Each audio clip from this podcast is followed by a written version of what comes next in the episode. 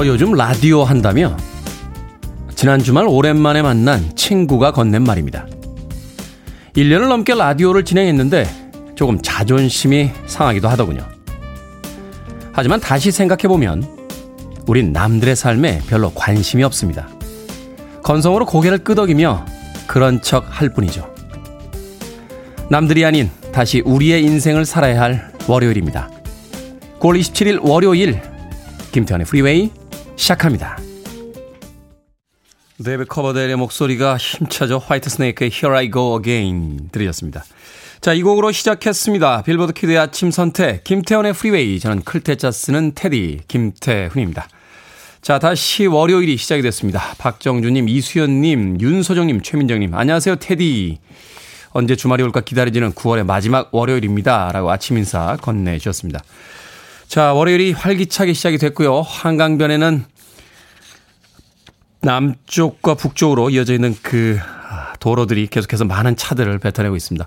그 와중에도 한강에는 또 여유 있게 수상스키 타시는 분이 오늘도 보이고 있군요.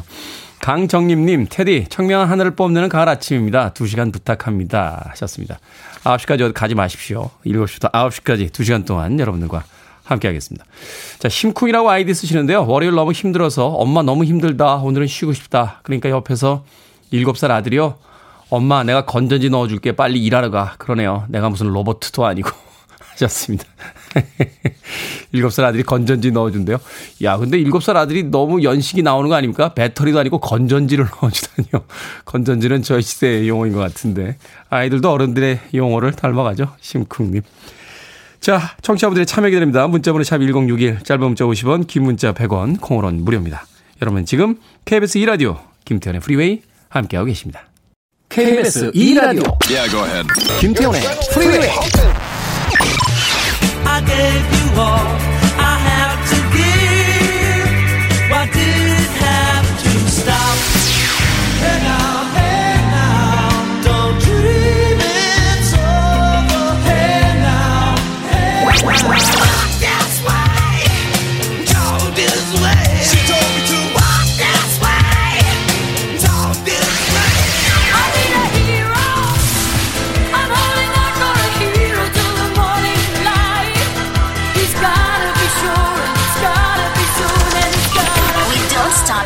music. 1970년대 후반부터 80년대까지 rhythm and blues R&B 계열에서 두각을 나타냈던 그런 여성 아티스트였죠. 스테파니 밀스의 Never Knew Love Like This Before 들으셨습니다. 이 곡으로 아마 1981년도 예, 그래미 베스트 피메일 R&B 보컬 퍼포먼스를 예, 수상했던 것으로 기억합니다. 스테파니 밀스. 원래는 뮤지컬에서 출발한 아티스트였는데요. 80년대에 R&B와 또 디스코 계열의 음악을 많이 발표하기도 했습니다.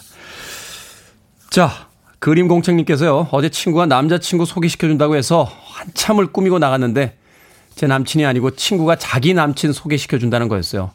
진짜 너무 허무했습니다. 한국말이 어려워요. 야, 내가 남자친구 소개해줄게, 나와. 그래서, 어? 나에게 남자친구를? 하고 나왔더니, 지 남자친구를 소개해준 거였어요. 그림공책님. 짜증나는데요, 아침부터. 조춘선님, 테디, 퇴직하고 나서 무엇 해야 할까요? 경찰 공무원으로 32년차 근무하고 있습니다. 앞으로 2년 더 근무하고 명퇴하렵니다. 그런데 어떻게 살아야 할까요? 하셨습니다.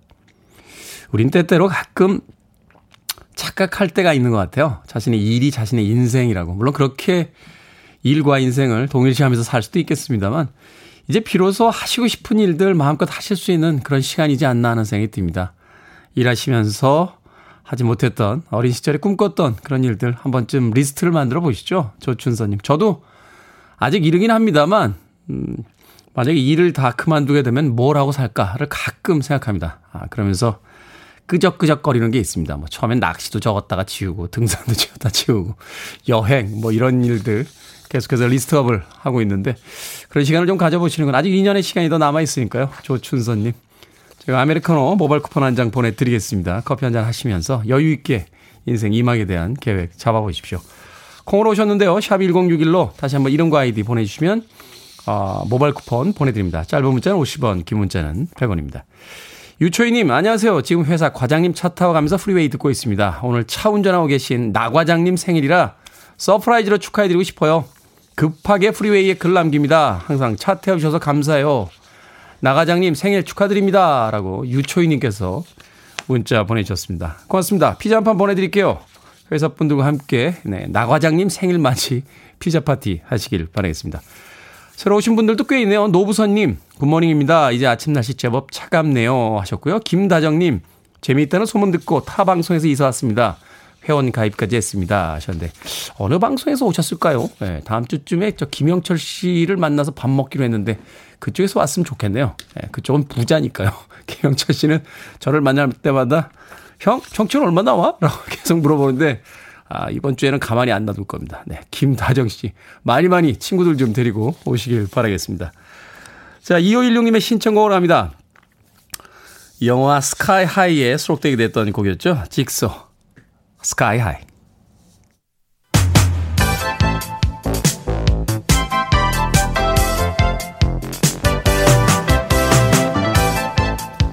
이 시간 뉴스를 깔끔하게 정리해드립니다. 뉴스 브리핑 캔디 전혜연 시사평론가와 함께합니다. 안녕하세요. 안녕하세요. 전혜연입니다. 아, 저 월요일인데 마음이 막 설렜습니다. 테디님 뵙는 것도 설렜는데 Freeway 청취자분들의 댓글은 어쩌면 이렇게 다 따뜻하고 희망적일까요? 다른 곳과 많이 비교가 되는 것 같습니다. 저희 프로는 착한 분들만 들을 수 있기 때문에 그렇습니다. 네, 상대적으로 청취율은 낮습니다만 네. 앞으로 공간과 힐링이 큰 힘을 발휘하길 바랍니다. 그렇습니다. 여러분들이 라디오에서 저희 방송을 들으셨다면 여러분들은 착한 사람이라고 네, 인증 받으신 겁니다. 자, 정치권 이야기로 가봅니다. 민주당의 대선 경선 소식부터 정리해 볼까요? 예, 주말에 더불어... 호남 경선 있었죠. 예, 더불어민주당 순회 경선의 최대 관심사였습니다. 이른바 호남 경선 지난 주말 25일은 광주 전남, 26일은 전북 경선이 치러졌는데요. 광주 전남 경선에서 이낙연 후보가 1위를 했어요. 그런데 전북 경선에서는 다시 이재명 후보가 1위를 했고요. 누적 결과 이재명 후보가 53.01%로 1위 자리를 지켰고 여전히 과반을 유지하고 있는 상황입니다. 자, 이렇게 물론 1, 2위도 중요한데 중요한 소식 하나 또 있죠. 지금 5명의 후보가 경쟁을 하고 있었는데 김두관 후보가 어제 후보직을 사퇴하면서 네. 이재명 후보 지지를 선언을 했어요. 김두관 후보가 내본 명분이 이렇습니다. 당의 결성과 승리를 위해서 이재명 지사가 과반 이상의 득표로 결선 없이 후보를 확정하는 것이 중요하다라고 주장을 했는데 이제 4명이 각축을 벌이게 된 겁니다. 그런데 자, 이제 다음 달로 예정된 슈퍼위크에 굉장히 관심이 쏠리고 있는데 이 슈퍼위크라는 것은 국민과 일반 당원 선거인단이 참여하는 결과로 제가 한번 설명을 드렸는데요. 네. 1차에서는 이재명 지사가 압승을 했어요. 그렇다면은 다음 달 10월 3일 발표된 2차 슈퍼위크는 도대체 어떤 결과가 나올지가 관심이 쏠리고요. 규모가 49만 6천여 명 된다고 합니다. 1차 슈퍼위크도 뭐 투표율이 70%를 넘어가면서 굉장히 그렇죠. 높았기 때문에 이번에도 굉장히 높지 않을까 이런 예상이 나오고 있고요. 또 대선 경선 지금 지역 순회 경선 쭉 앞으로도 이어지는데 다음 달 1일은 제주, 2일이 부산, 울산, 경남, 3일이 인천이에요. 그런데 부산, 울산, 경남 이른바 부울경의 민심이 당심이 어디로 갈지도 관심인 것이 지금 김두관 지사가 경남 지사 출신이잖아요. 그렇죠. 사퇴했기 때문에 이 표가 또 특정 후보에게 몰릴지 아니면 뭐 균형감 있게 분포가 될지가 또 관심사입니다. 자, 2차 스파이크 제가 계속 말씀을 드린 이유가 민주당 대선 경선 전체 선거인단 수가 216만 명인데 투표율 한 70%를 해 보니까 가반 득표를 하려면 74만 명 이상의 선거인단을 아. 확보해야 됩니다. 그런데 이재명 후보가 지금 31만 9,582표를 확대해서 지금 이낙연 후보와 한 11만 9,500표 정도가 벌려놓은 상태예요. 만약에 2차 스포이크 결과가 많이 격차가 난다면 아무래도 결선 투표 없이 갈 가능성이 조금 더 높게 점칠 수 있겠고 격차가 줄어든다면 다시 한번 또 이낙연 후보가 역전을 할 가능성이 높게 제기될 것으로 보이고요. 또 하나 지금 이른바 정치권에서 대장동 의혹이 계속 논란이 되고 있는데 이것이 네. 또 영향을 미쳤냐 안 미쳤냐도 가늠할 수 있을 것으로 보입니다. 국민의힘을 잠깐 설명을 드리면 국민의힘은 지금 2차 컷오프를 앞두고 주자들이 치열하게 경쟁을 하고 있는데 10월 8일 날 2차 컷오프를 하면 8명 중에 4명은 떨어지고 4명만 올라갑니다. 그렇다 보니 굉장히 후보들이 치열하게 토론을 하고 있는데요. 어제 토론회가 진행이 됐고 앞으로 9월 28일, 10월 1일, 5일 세 차례 더 투표 어, 토론회가 진행될 예정입니다. 네, 민주당 입장에서는 이제 그 이낙연 후보 호남 쪽에서 어떤 반전의 기회를 좀 노렸는데 기대에 미치지 못하는 사실은 이제 득표율이 나오면서 어, 이후에 이제 2차 슈퍼위크 어떻게 진행이 될지 좀 더 지켜봐야 되는 그런 상황이 됐습니다. 자, 국민의힘의 곽상도 의원의 아들 화천대유 자산관리에 근무를 했었고 거액의 퇴직금을 받은 것으로 지금 알려지면서 대장동 특혜 의혹 사건 이제 새로운 국면으로 들어갔다 하는 이야기가 있는데 이재명 후보 측에서 이제 반격이 시작이 됐습니다. 예, 그렇습니다. 아무래도 그동안은 그 야당 국민의힘에서 주로 이재명 지사에 대해서 공격을 하는 형국이었었죠. 네. 그런데 네. 이 대장동 개발과 관련해서 이른바 특혜 의혹이 제기되고 있는 핵심 회사 화천대유 자산관리에 국민의힘 곽상도 의원의 아들이 근무를 했었던 것은 예전에 한번 알려졌어요.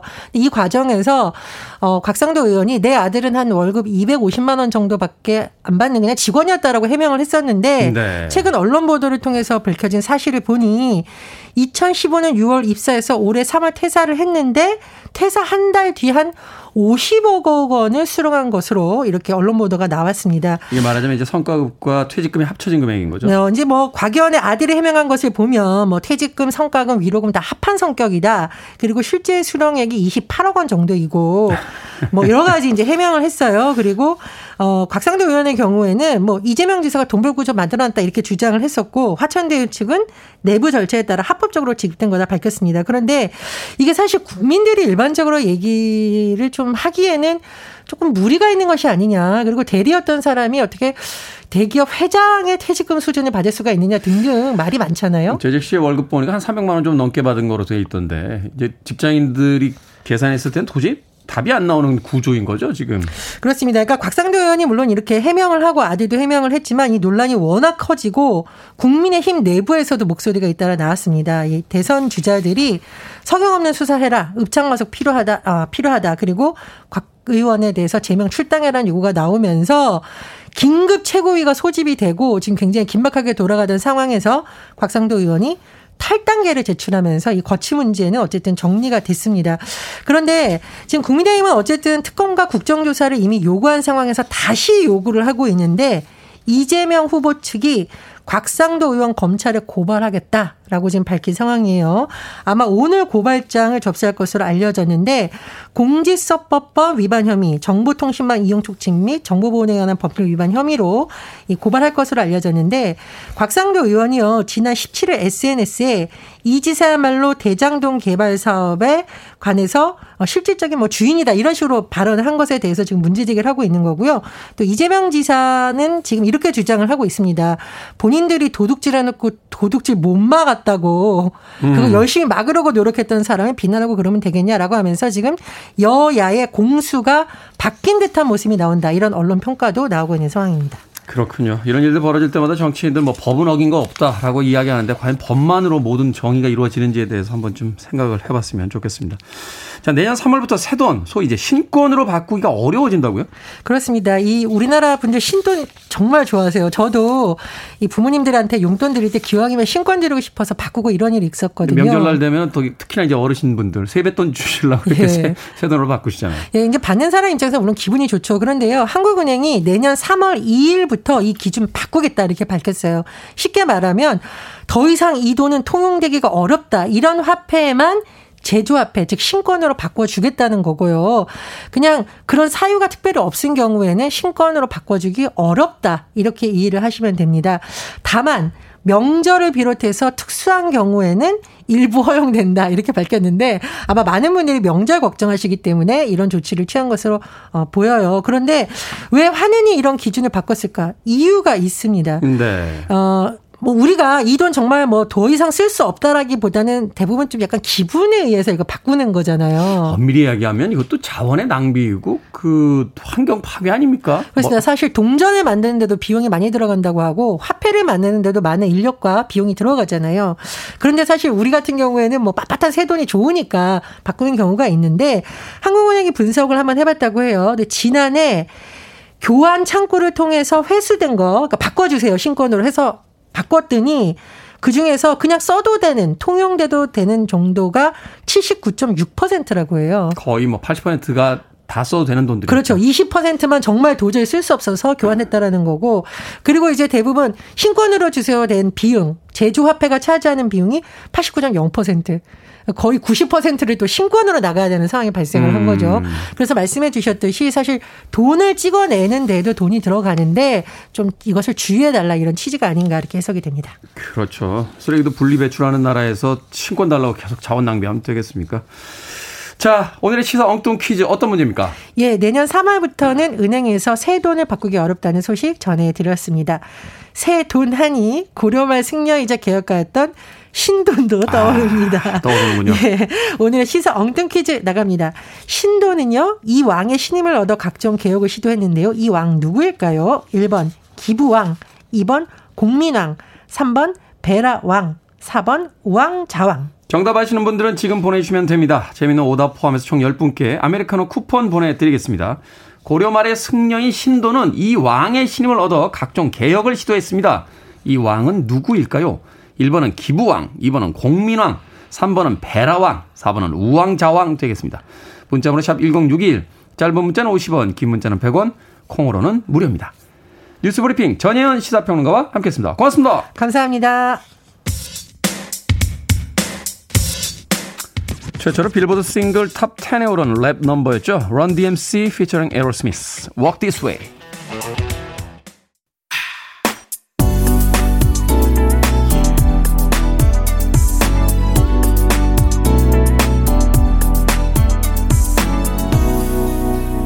김태훈의 Freeway. 비교적 젊은 감각의 음악이었죠. 2000년에 데뷔한 사만다 몬바의 You 들이었습니다. 아일랜드 계열의 아티스트인데요. 이 Tell You라는 곡으로 어, 데뷔를 했습니다. 이후에 뭐 영화 배우라든지 패션 모델로도 활발히 활동했던 그런 여성 아티스트입니다. 사만다 몬바 You 들이었습니다. 자, 오늘의 시사 엉뚱 퀴즈. 고려 말의 승려인 신도는 어떤 왕의 신임을 얻어 개혁을 시도했을까요? 정답은 2번 공민왕 되겠습니다. 공민왕. 예전에 역사 시간에 배웠었죠. 9787님 2번 공민왕입니다. 국권이든 신권이든 엽전이든 다 괜찮으니 금고 안에 돈이 가득했으면 좋겠어요. 아 맞다. 난 금고가 없지. 라고 하셨습니다. 예전에 그 송대관 씨인가요? 돈을 막 한참 버실 때 그 돈을 은행에다 맡기기도 불안해가지고 그 침대 밑에 깔고 주무셨다는 이야기를 들은 적이 있는데 그건 어떻습니까? 예. 금고 없으면 어떻습니까? 방에라도 돈이 많으면 좋죠. 최자두님, 반지의 제왕이라고 써보내셨고요. 이남영님, 저축왕이라고 하셨습니다. 저희 어릴 때는 저축왕이라는 게 있었어요. 어, 그, 그때 이제 국민학교 시절이죠. 학교에서 그 매달 거의 반강제적으로 아이들에게 저축을 시키고 가장 저축 많이 한 학생에게 저축왕이라는 상표, 상표인가요? 그러니까 상장이라고 해야겠죠. 상장. 예, 상장을 주기도 했던 그런 기억이 납니다. 당시만 해도 이자율이 제가 기억하기로 아마 10%가 넘었을 거예요. 지금 아마 은행에서 이자율 10%라고 하면 너도나도 다 저축하지 않겠습니까? 지금은 뭐 실질금리 거의 마이너스 금리 시절이다라는 이야기를 하기도 하는데요. 이남영님 저축왕 이라고 오답 보내주셔서 또 옛날 생각 잠깐 났습니다. 김군호님 이왕이면 저를 뽑아주세요. 라고 보내셨습니다. 오 획기적인 대답인데요. 노부사님은 염라대왕, 삼성공룡님께서 왕중왕이라고 재미있는 오답 보내주셨습니다. 자, 방금 소개해드린 분들 포함해서요. 모두 10분에게 아메리카노 쿠폰 보내드립니다. 당첨자 명단은 홈페이지에서 확인할 수 있고요. 콩으로 당첨이 되신 분들은 방송 중에 이름과 아이디 문자로 보내주시면 저희들이 모바일 쿠폰 보내드리겠습니다. 문자 번호는 샵1061, 짧은 문자는 50원, 긴 문자는 100원입니다. 자, 삼각우유라고 닉네임 쓰시는데요. 어제 머리를 했는데요. 좀 어색한 것 같아서 남편한테 안 이상해? 라고 몇 번 물어봤어요. 그러니까 남편이 아 그만 좀 물어봐. 화날 것 같으니까. 그러는 거 있죠. 괜찮다는 말 하는 게 그렇게 어렵나요? 하셨습니다. 저는 뭐 양쪽 입장이 다 이해가 가긴 합니다만. 근데 이런 경우에 이제 의뢰인 편을 들어야겠죠. 그렇죠? 예, 삼가우유님. 얼마나 그 마음이 아프셨겠어요. 남편분 참 그냥 첫 마디에 나 어때? 어색하지 않아? 라고 하면 야 이쁘다. 아, 우리 아내는 역시 음, 음 아름다워. 뭐 이 정도 얘기. 물론 상대도 농담 반 진담 반인 거 압니다만 그래도 기분은 좋지 않습니까? 이게 어렵나요? 응? 방송 듣고 계신 분들, 특히 이제 같은 종족분들, listen and repeat으로 다시 한번 따라해 보겠습니다. 아내가 묻습니다. 머리가 좀 어색한가? 아니야, 아름다워. 너무 아름답군. 그대를 볼 때마다 나는 정말 신이 있다는 걸 믿게 돼. 이렇게 아름다운 건 신만이 창조할 수 있지. 이게 어려워? 어? 방송 듣고 계신 남자분들, 저희 종족분들, 한번 listen and repeat으로 따라하신 뒤에 돌발 사태에 대응하시길 바라겠습니다. 삼가구이님께서는 마음이 좀 상하신 것 같은데 아메리카노 모바일 쿠폰 한 장 보내드립니다. 커피 드시면서 마음 좀 푸세요. 자, 음악 듣습니다. 9142님의 신청곡으로 합니다. Westlife, My Love. Put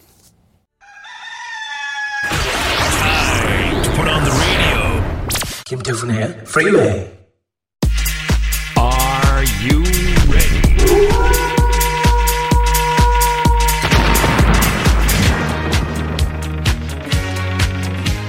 고민의 끝이 보이지 않아 머리만 복잡하십니까? 결정은 해드릴게. 신세계 상담소. Barbara Streisand.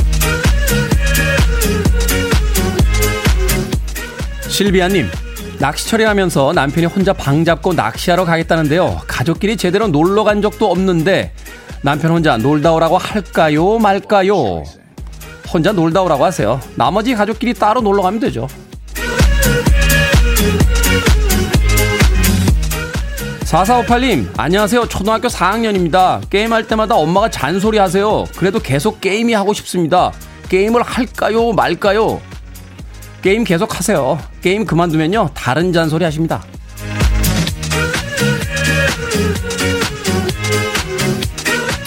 강공주님, 오랜 친구와 사소한 다툼으로 9년 동안 연락을 하지 않았는데 얼마 전에 연락이 와서 얼굴 한번 보자고 하네요. 만날까요? 안 만날까요? 만나십시오. 다시 만날지 앞으로도 계속 안 만날지 알아는 봐야죠.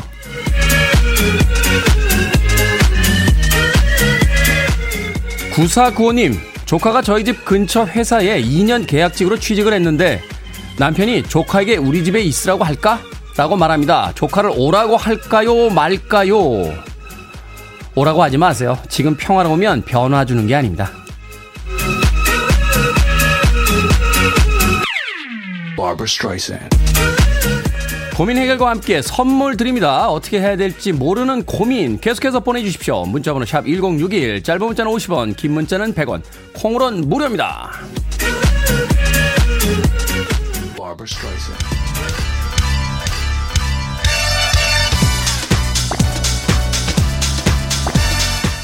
마우스티 피처링 하렌 주스, 허니. To one of the best radio stations around. You're listening to 김태훈의 Freeway.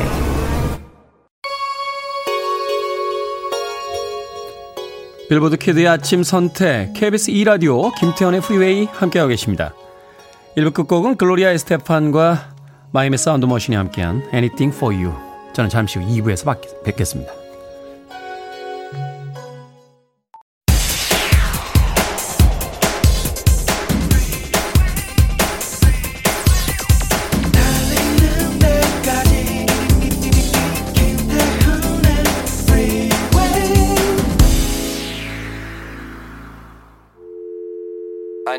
Arms around me. I need to feel your touch.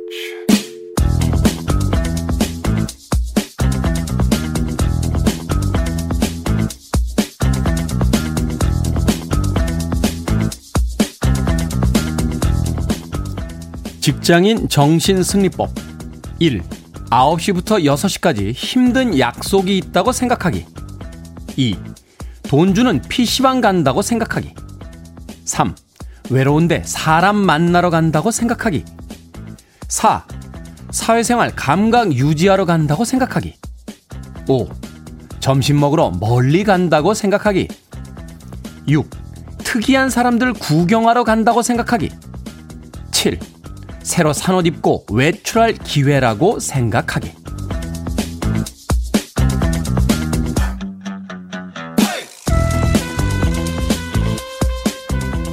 뭐든 읽어주는 남자. 오늘은 온라인 커뮤니티에 올라온 직장인 정신승리법 읽어드렸습니다. 이 밖에도요, 여름에는 전기값 아끼기 위해 에어컨 쐬러 나간다고 생각하기, 꿀잠을 위한 사전 작업이라고 생각하기 등등 눈물 젖은 댓글들이 정말로 많았는데요.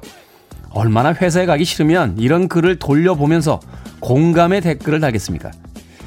일체 유심조, 모든 건 마음이 짓는 일이라 하는 말이 있죠. 월요병에 시달리는 분들 점심 먹으러 좀 먼 곳까지 다녀온다는 생각으로 오늘 하루도 잘 버텨보시기 바랍니다. 팁 하나 더 드리자면요. 일하러 가기 싫을 땐 카드 앱 열고요. 다음 달 카드값 청구서 보는 것도 도움이 꽤 됩니다. 직장인들의 애환을 그렸던 영화에 수록되기도 했었죠. 돌리 파튼의 9 to 5 들으셨습니다. 자, 이 곡으로 김태훈의 Freeway 2부 시작했습니다. 영국 런던에 갔을 때 이 9 to 5 뮤지컬 본 적이 있는데 직장에 애환이 너무 많다 보니 나중에 여성 3명에서 그 직장 남자 상사를 납치하는 그런 막장극으로 가던 그런 내용이 생각이 납니다. 자, 오늘 뭐든 읽어주는 남자 직장인들의 정신승리법 읽어드렸습니다. 정말 이렇게까지 생각을 해야지만 회사 생활을 버틸 수 있는 건가요? 김시영님, 와이프 잔소리에서 해방이라 생각하기도 추가요.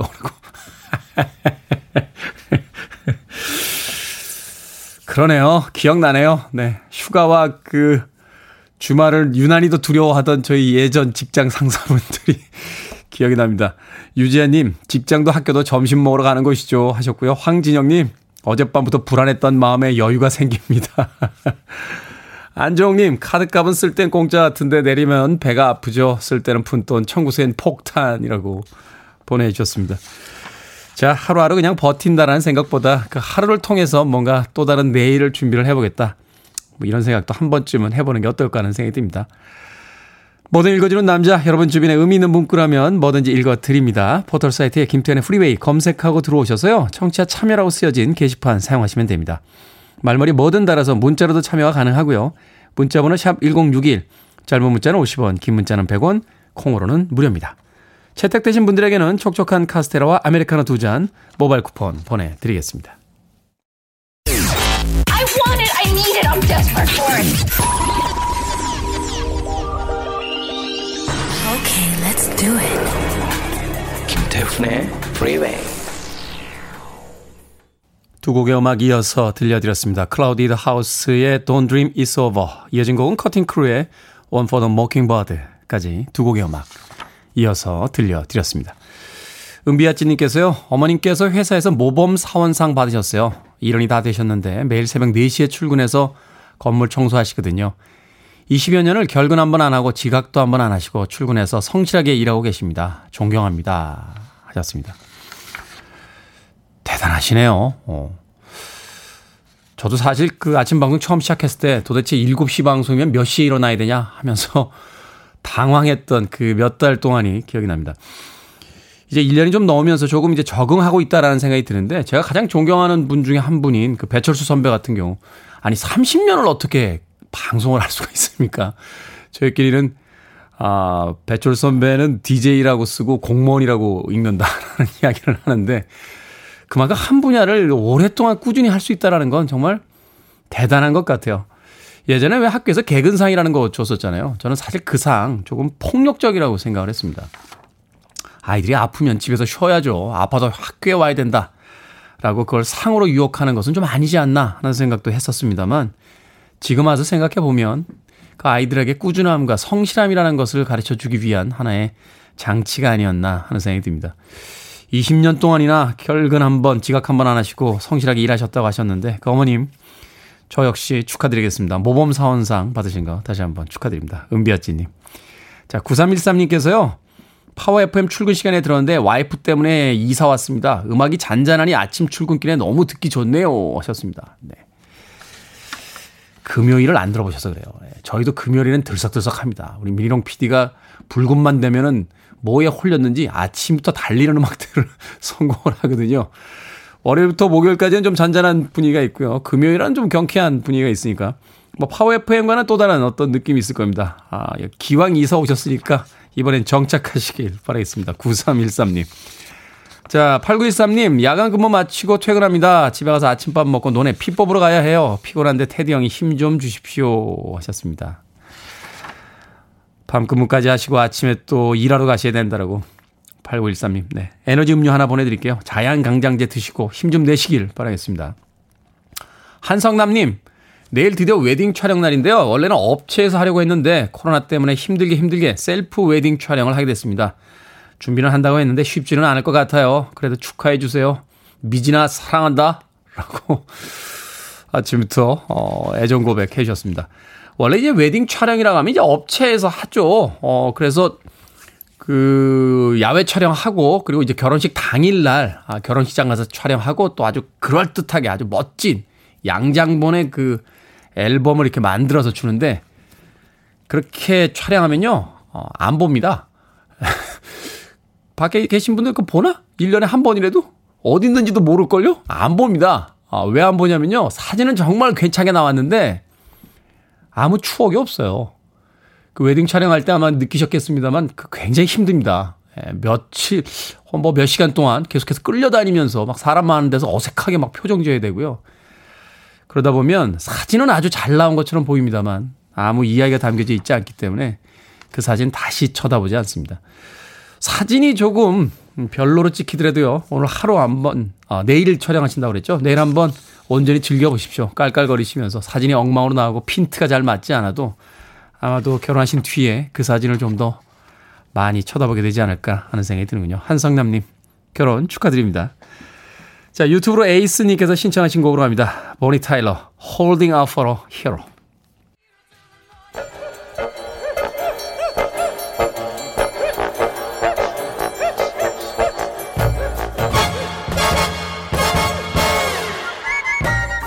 온라인 세상 속 촌철살인 해학과 위트가 돋보이는 댓글들을 골라봤습니다. 댓글로 본 세상.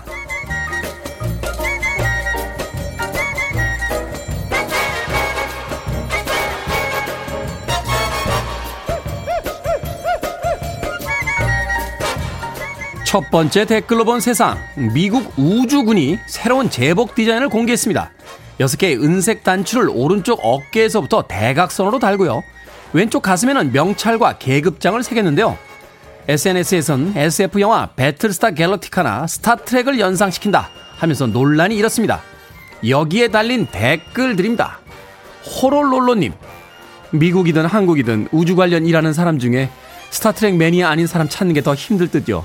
다들 좋아하겠어요. 상록수님, 제다이 복장이 아닌 걸 다행으로 생각해야죠. 그나저나 우주군이 창설이 됐다는 건 우주에 다른 외계인이 있다는 걸 전제하는 거 아닙니까? 그러니 제발 부탁인데 외계인 한 번만 보여주세요. 에? 한 번만요.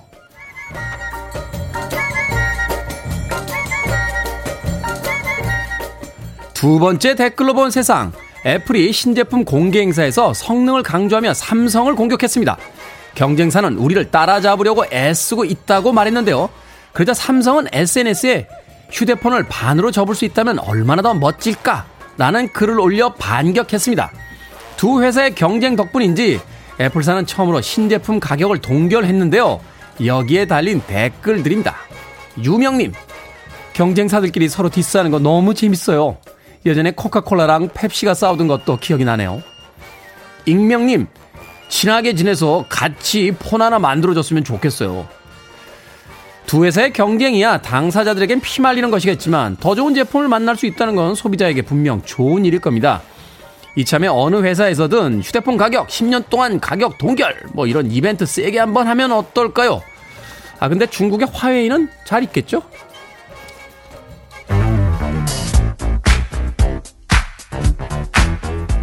칼 칼튼입니다. She's a bad mama jama.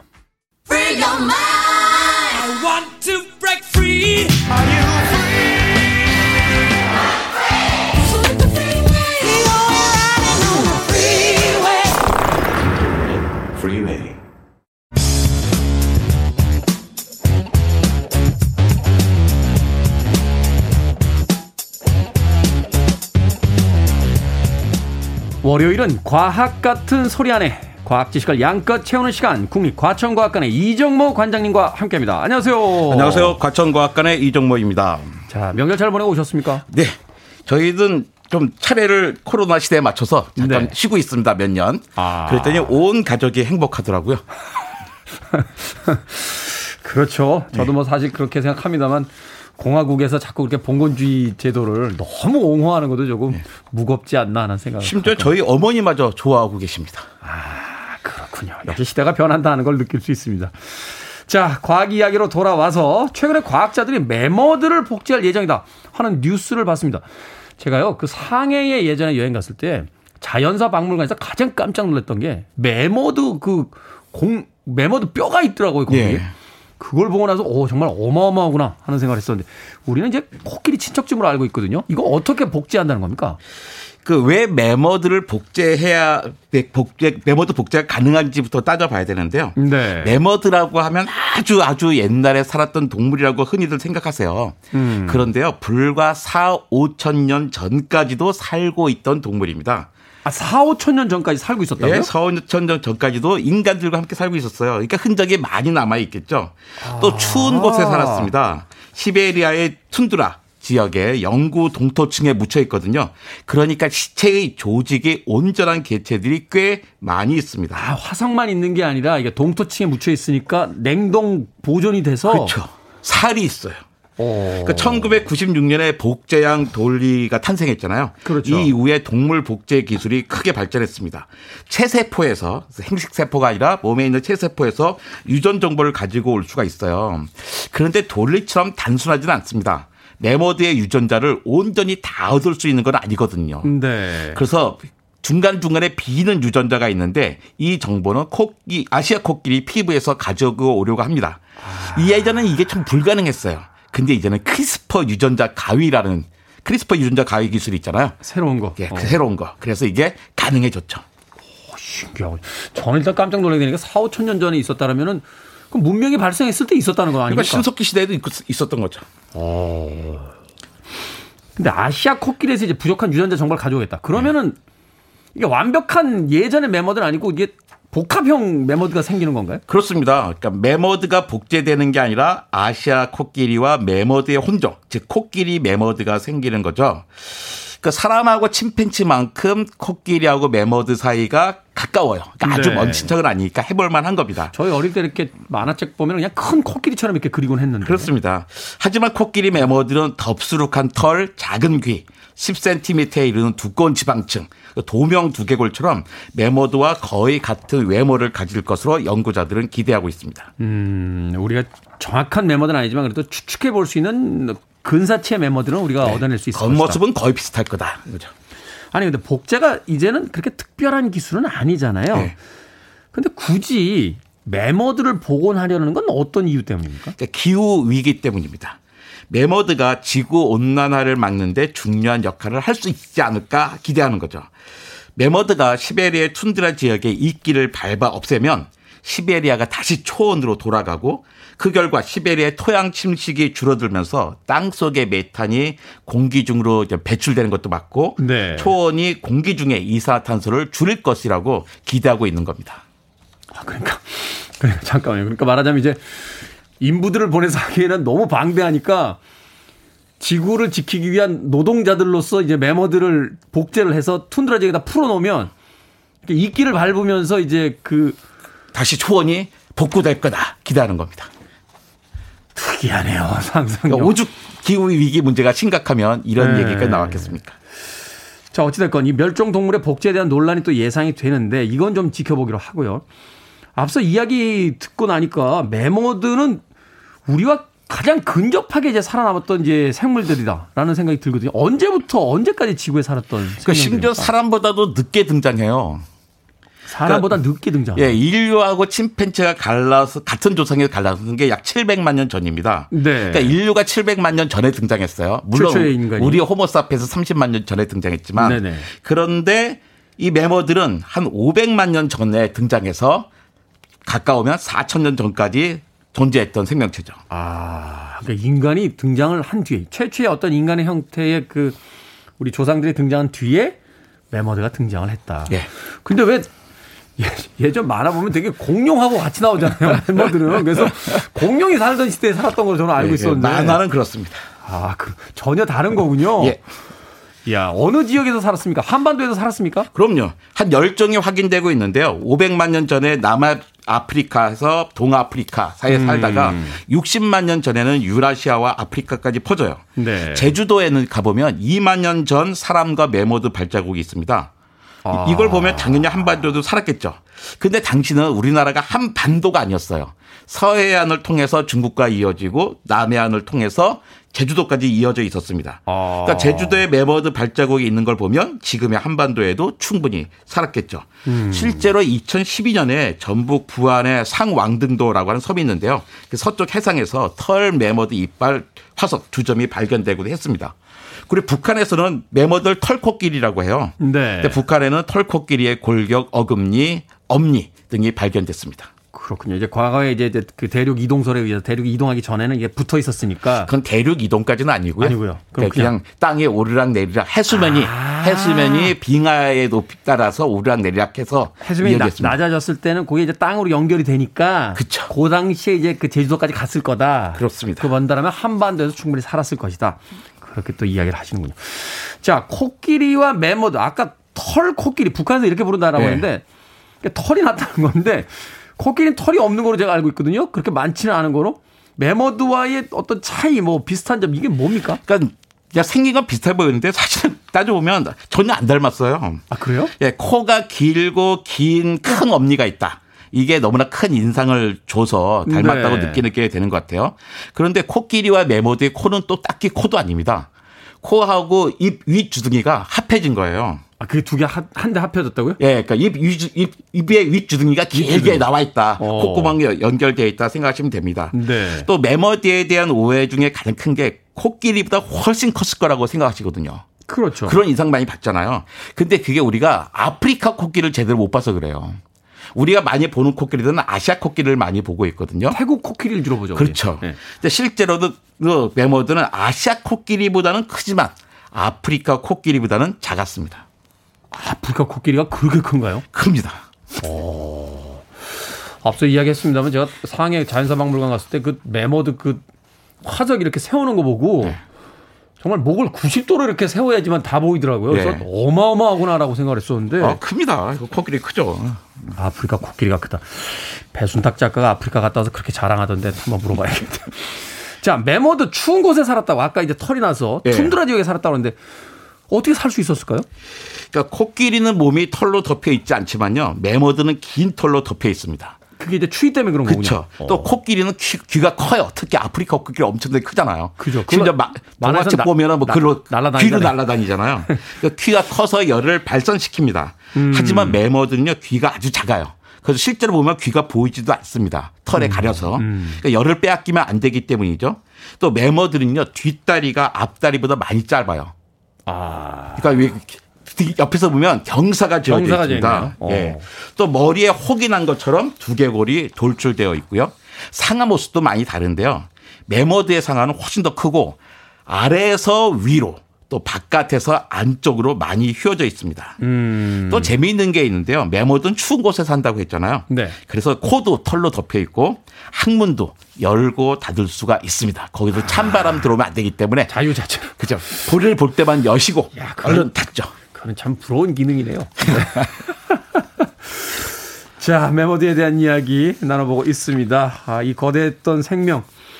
음악 한 곡 듣고 와서 계속해서 이야기 나눠보도록 하겠습니다. Pixies입니다. Gigantic.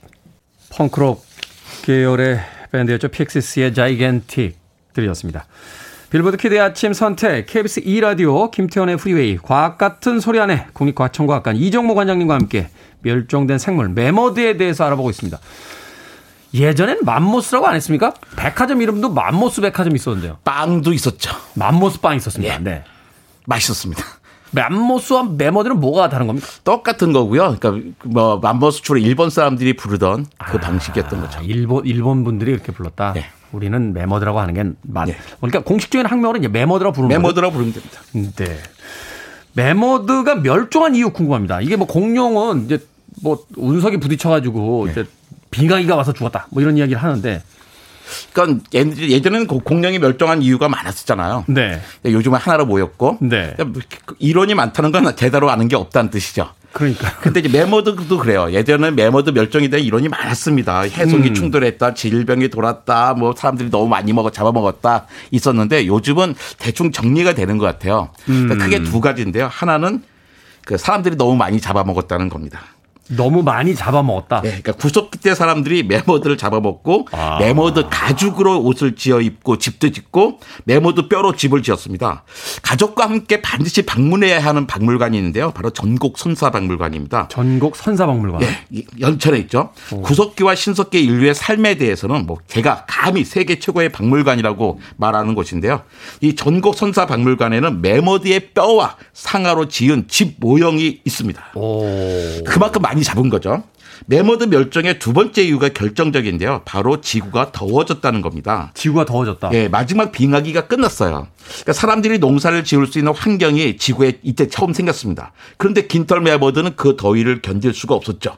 또 단순히 더워서만이 아니라요. 환경이 바뀌, 바뀌면서 좋은 먹이인 잔디와 버드나무가 줄고 영양가가 적은 침엽수와 그 독성이 있는 자작나무가 늘면서 매머드의 식량이 줄었기 때문이다라고 짐작을 하고 있었습니다. 짐작은 네. 하고 있다. 근데 지난 8월 13일 날 사이언스에 결정적인 논문이 나왔어요. 네. 그러니까 매머드의 상아도 매머드의 엄니도 나무의 그 나이테처럼 그 그상 나이가 나이를 알 수가 있어요. 어, 단면을 보면 나이를 알 수 있다. 단면에 보면 어. 나이가 알 수 있는데 근데 그 28살에 죽은 킥이라고 하는 이름이 붙은 거대한 앞, 음, 앞 알래스카 매머드를 보니까요.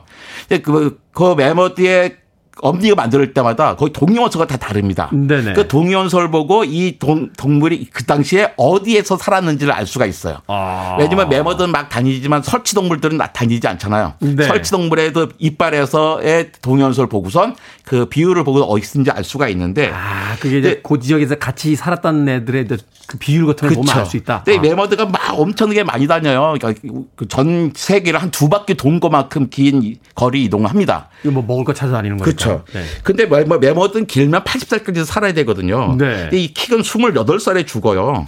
그러니까 수- 상아를 보면 엄니를 보면 26까지고 자라지 않은 거죠. 그런데 죽기 1년 반 전부터는 질소 동위 원소가 급격하게 늘어납니다. 이게 무슨 뜻이냐면 먹지 못했다는 거예요. 아사가 되기 시작했다. 그렇죠. 포유류가 굶었다는 겁니다. 왜 굶었냐? 기후가 변했기 때문인 거죠. 그 기후가 변할 때 사람은 농사를 짓게 됐고 왜냐면 자연에서 채취가 힘들어지니까 정착해서 스스로 작물을 재배하기 시작했죠. 그러니까 처음 그런 기후도 생긴 거죠. 하지만 메모드는 견딜 수 없었던 거죠.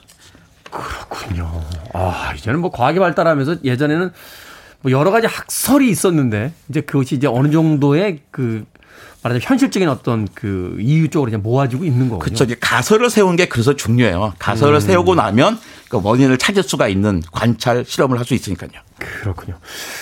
이 메머드가 최근에 많이 발견이 되는 게 이게 그 지구가 온난화되면서 시베리아에 이제 동토가 녹으면서 땅 속이라든지 얼음에 이제 묻혀져 있던 메머드들이 발견이 된다 이런 뉴스가 나오고 있었는데 맞습니까? 예, 시베리아의 툰드라 동토가 녹으면서 긴털 매머드 화석이 쏟아져 나오고 있습니다. 그래서 매머드 화석 가격이 폭락을 해요. 아, 매머드도 화석 가격이 있어요. 네. 그 아주 좋은 매머드가 서대문 자연사박물관에 있거든요. 네. 그게 20년 전에 거의 2억 5천만 원을 주고 사와서 설치까지 2억 5천만 원이 들었어요. 20년 전에요. 20년 전에. 오. 그럼 지금 값은 상시적으로 한 4억 원쯤 돼야 정상이지만 자기라니 20억 원 해야죠 지금. 지금 근데 이, 한 2, 3천만 원이면 뼈는 살 수가 있습니다. 재테크가 안 되는군요. 이 이게 쏟아져 나온 거예요. 공급이 너무 많아졌어요. 왜 툰드라지에 녹으면서 막 쏟아져 네. 나온 겁니다. 근데 나올 때 메머드만 나올 리가 없잖아요. 그렇죠. 여기서 그 메탄 가스도 나오고 아. 탄저균도 나오고 그러죠. 그 탄저균 때문에 상당히 많은 그 술록들이 죽고 심지어 사람도 죽기도 했습니다. 아, 과거에 그 동토층에 묻혀져 있던 뭐 세균, 바이러스, 뭐 가스 이런 것들이 이제 같이 방출이 된다. 야, 이거 뭐 메모디 얘기하다가 다시 환경 문제로 가게 되네요. 어, 이 괜찮습니까? 이대로 계속해서 시베리아 영구 동토층이 녹아내리면? 그래서 지- 기후를 다시 온전하게 바꿔야 되고요. 그러다 보니까 메머드마저 다시 복원해서 시베리아 툰드라 지역을 초원으로 바꾸자 하는 약간은 어이없어 보이는 그 프로젝트까지 시작된 거겠죠. 과학자들의 이론이 그런 거군요. 그러니까 어떤 환경이 변해서 생물체가 사라졌지만 그 생물체가 또 없기 때문에 그 환경 변화가 가속화됐다. 그러니까 네. 그 생명체를 살려내면 과거의 환경으로 돌아갈 수 있지 않을까 하는 또 희망을 가져보는 거군요. 알겠습니다. 매번 이 시간 어, 저희들에게 과학 이야기 들려주셔서 고맙습니다. 과학 같은 소리 안에 지금은 멸종돼버린 생물 메머드에 관해서 국립과천과학관 이정모 관장님과 이야기 나눠봤습니다. 고맙습니다. 감사합니다.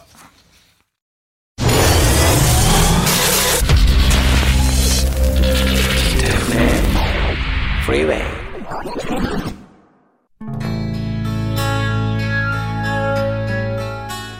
KBS 1라디오 김태훈의 프리웨이 오늘 방송 여기까지입니다. 오늘 끝곡은 다복인님께서 신청하셨어요. 랜디 반 워머의 Just When I Needed Most 듣습니다. 편안한 한 주 보내십시오. 오늘 그 시작입니다. 저는 내일 아침 7시에 돌아옵니다. 고맙습니다.